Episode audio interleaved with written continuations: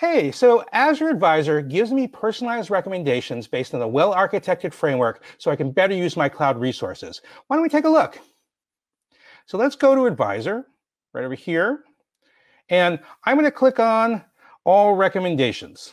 Oh, hmm. So this one says right size or shut down underutilized virtual machines. I'm not quite sure I know what right size is. I wish I could go to some sort of Azure Advisor clinic to figure that out.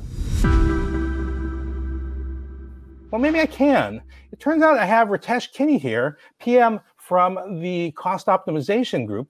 Um, and I suspect, Ritesh, that you know what I mean, what right size means. Can you tell me a little bit what right size means? Sure, I can definitely help you with that.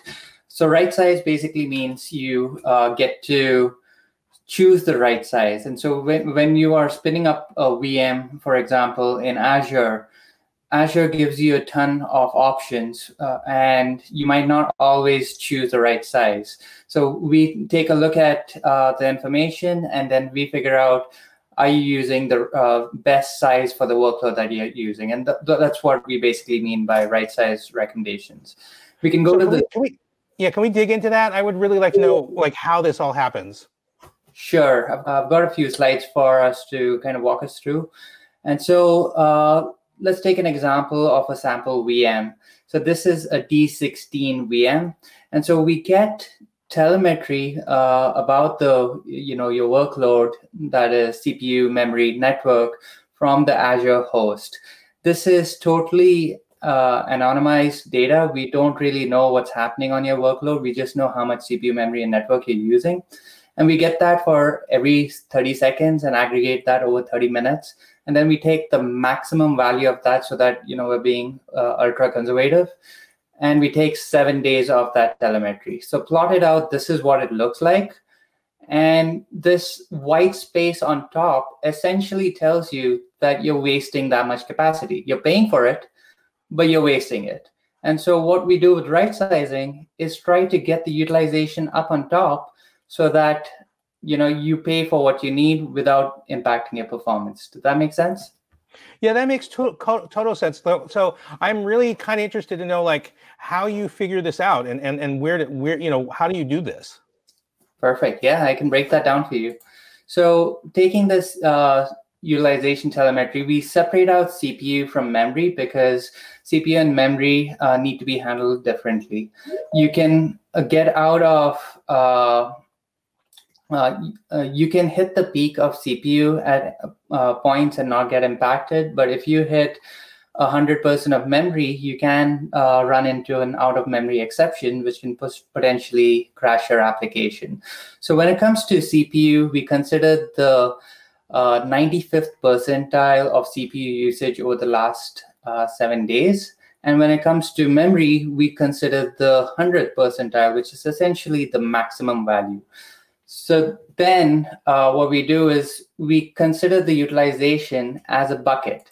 And so if the bucket represents the VM, how much capacity it uh, has, then the P95 uh, is this filled up portion. And what we're trying to do is fill it up so that uh, we get the maximum usage of this bucket. Uh, and so getting into, so once we've figured out how much is the current utilization, what's the P95, what's the P100, we then start figuring out what can we move it up to. And so uh, for CPU and memory, we have different targets. And uh, beyond that, we also have uh, categorization based on whether the workload is user facing or not user facing. Okay, wait, I got to stop you right there. Um, uh, I thought we said that that this is all anonymous. That you know, like how, what, like what's going on here? So it is anonymous, and uh, that's a great question. Uh, so what we're doing is we've got some very smart folks in Microsoft Research to help us with some algorithms that help categorize these workloads based on the waveform of the utilization. And so they basically figured out uh, running thousands of examples of you know the waveform looks like this then it's a user facing workload or uh, the waveform looks like that it's a non-user facing workload and so uh, and by user facing i mean a workload that is directly uh, addressing requests from a user. So when a user clicks on a website or something like that, the web uh, front end is the user facing workload.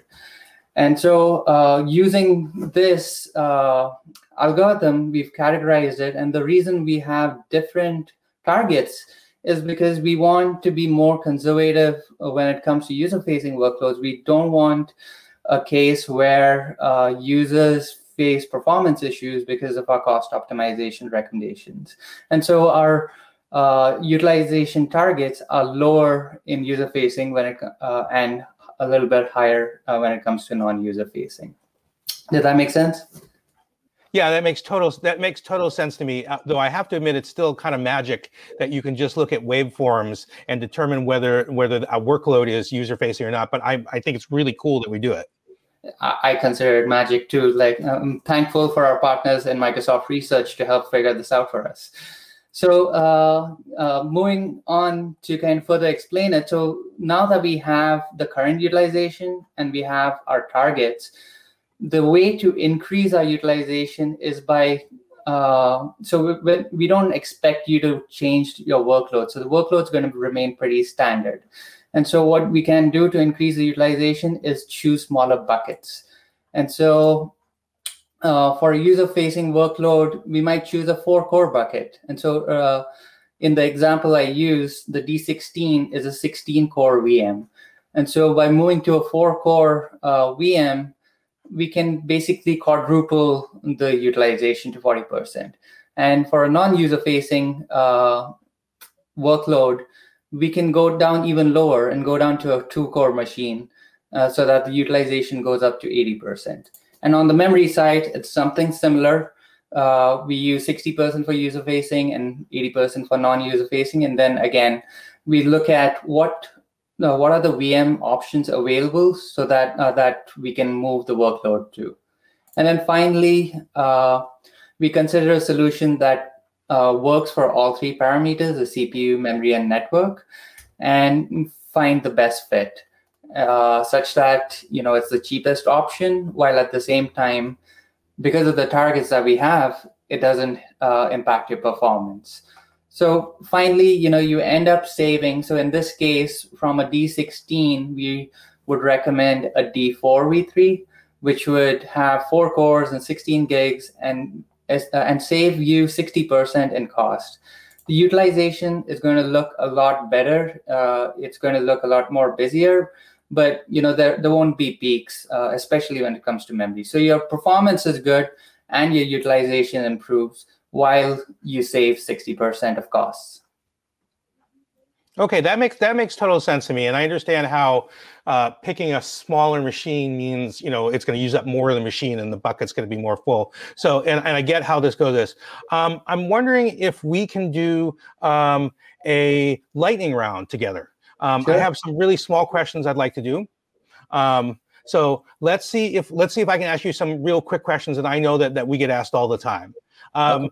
So, does the recommendation I get from Azure, um, from Azure Advisor about right sizing, take into account negotiated customer discounts? Oh, that's a great question. We actually don't right now, but it is something we're actively looking into on how do we consider customer discounting uh, so that you know they get the best deal when it comes to right sizes. Okay.